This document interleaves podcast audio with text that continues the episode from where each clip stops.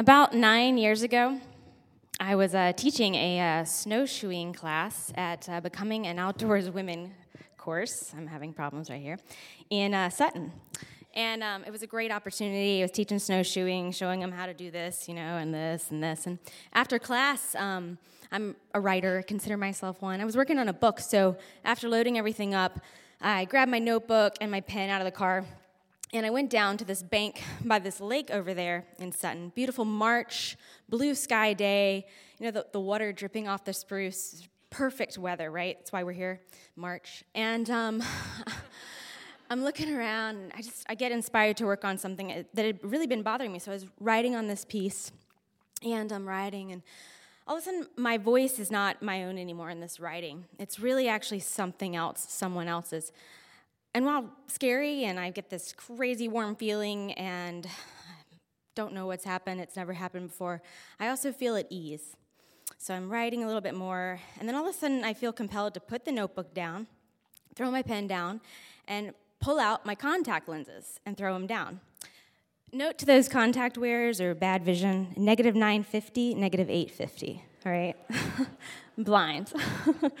Can I see this? No, I have LASIK now.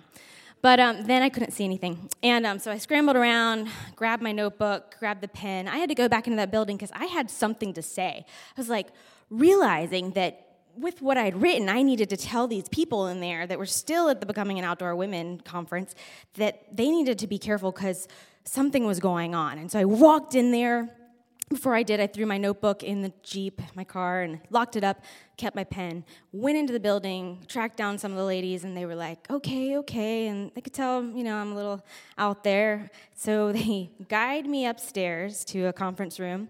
They have a white erase board in there, you know. And um, there's a lady, and she sits with me, and when she's talking, I'm like, you gotta understand, like, something's going on, okay? Really. Like, First of all, I'm talking to her, and her eyes are all shimmery and bluish, greenish, and creepy, and her teeth are shiny and sharp. And so it wasn't right to me, right? So I start writing on the whiteboard numbers and names of people, family back in Georgia, friends, names, numbers. I memorize these really well. Cell phone users, you need to memorize them. So I'm memorizing them all, and I'm like, call these people. They need to know. They need to be with me. No one would do that, but they did call somebody. They called the ambulance, of course. So they called the EMT, and I have to raise this, I can't believe I'm saying it clockwise. Um, they called the EMT, and um, anyway, they called the EMT, and I was staring at these EMT guys, two men, and I'm looking at them. They're looking at me, and they're like, We're going to bring you to the hospital. It's okay. We think you need help. And I was like, Yeah. They were creepy.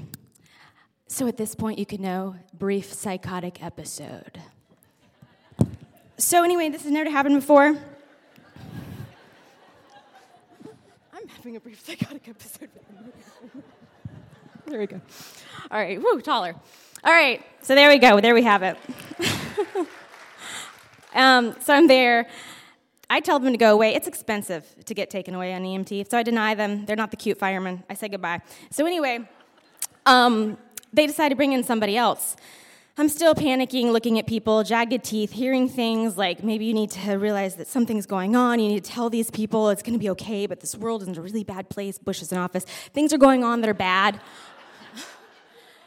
and um, all of a sudden, I see my fiance coming down the hall, and I'm like, oh, thank God, he's coming to take me out of here. Coming to take me away, haha. So he does. He uh, walks up to me and he says, It's okay. And by the way, he's not my fiance. I don't have a fiance. Not even in that like boat where you might be getting a fiance. Um, so, so there I am with the fiance, slightly balding, reddish hair. You know, I guess he was good looking. I couldn't see him like that. And um, so I walk with him, and um, he puts some nice cuffs on my arms, puts them behind my back. By the way, they're called peace officers, not fiancés. And he walks walks me down the steps out to the car. All this time, I'm thinking, not just am I kind of not supposed to be getting married, getting married, but I'm hearing my parents' voice, ugh, um, back in Georgia, hearing my parents' voice saying, It's okay, you can have this baby. Another weird thing, I'm so glad you're laughing. Another weird thing is because I'm not pregnant and I know that. So then women, you know, you're not pregnant. So I'm not pregnant, but I'm being told not to have this baby or to have this baby. It's gonna be okay. You're gonna be okay.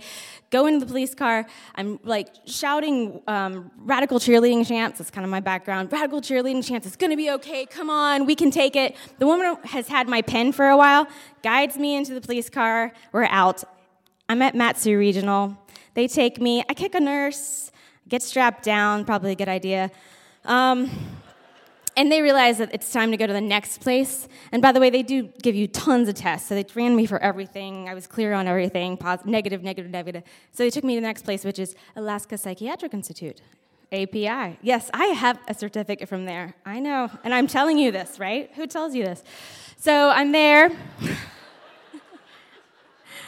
I'm there, and um, it's lovely, lovely bed. I have a roommate. The next morning, I wake up after my drug induced state in my own state. And I asked to use the phone. I call my running partner, and my, I told my running partner, I'm not running today. He's like, Great excuse, Grace. But he is, Where are you? I'm at API. I'll be over there. I'm coming to visit you. So he comes and visits me. He brings friends, and every day while I'm there, five days, I have friends come and visit me during visitation hours, the whole visitation hours. I take up the rooms. Um, Every day I'm trying to write because he brings me a pen and a legal pad, and I am writing for my sanity. I am writing to say why I don't need to be there. There's a woman on the panel, you have a panel in there, a doctor, a nurse, and a social worker.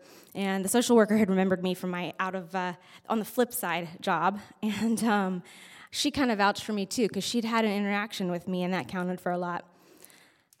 Um, in the end, I have a lot of questions. I'm sure you do too. There's questions, answers? No, we're not doing that. Um, now, the point of this is that really um, you can have a lot of questions. I still have a lot of questions in life. That was nine years ago. Um, but sometimes you're not going to have the answers.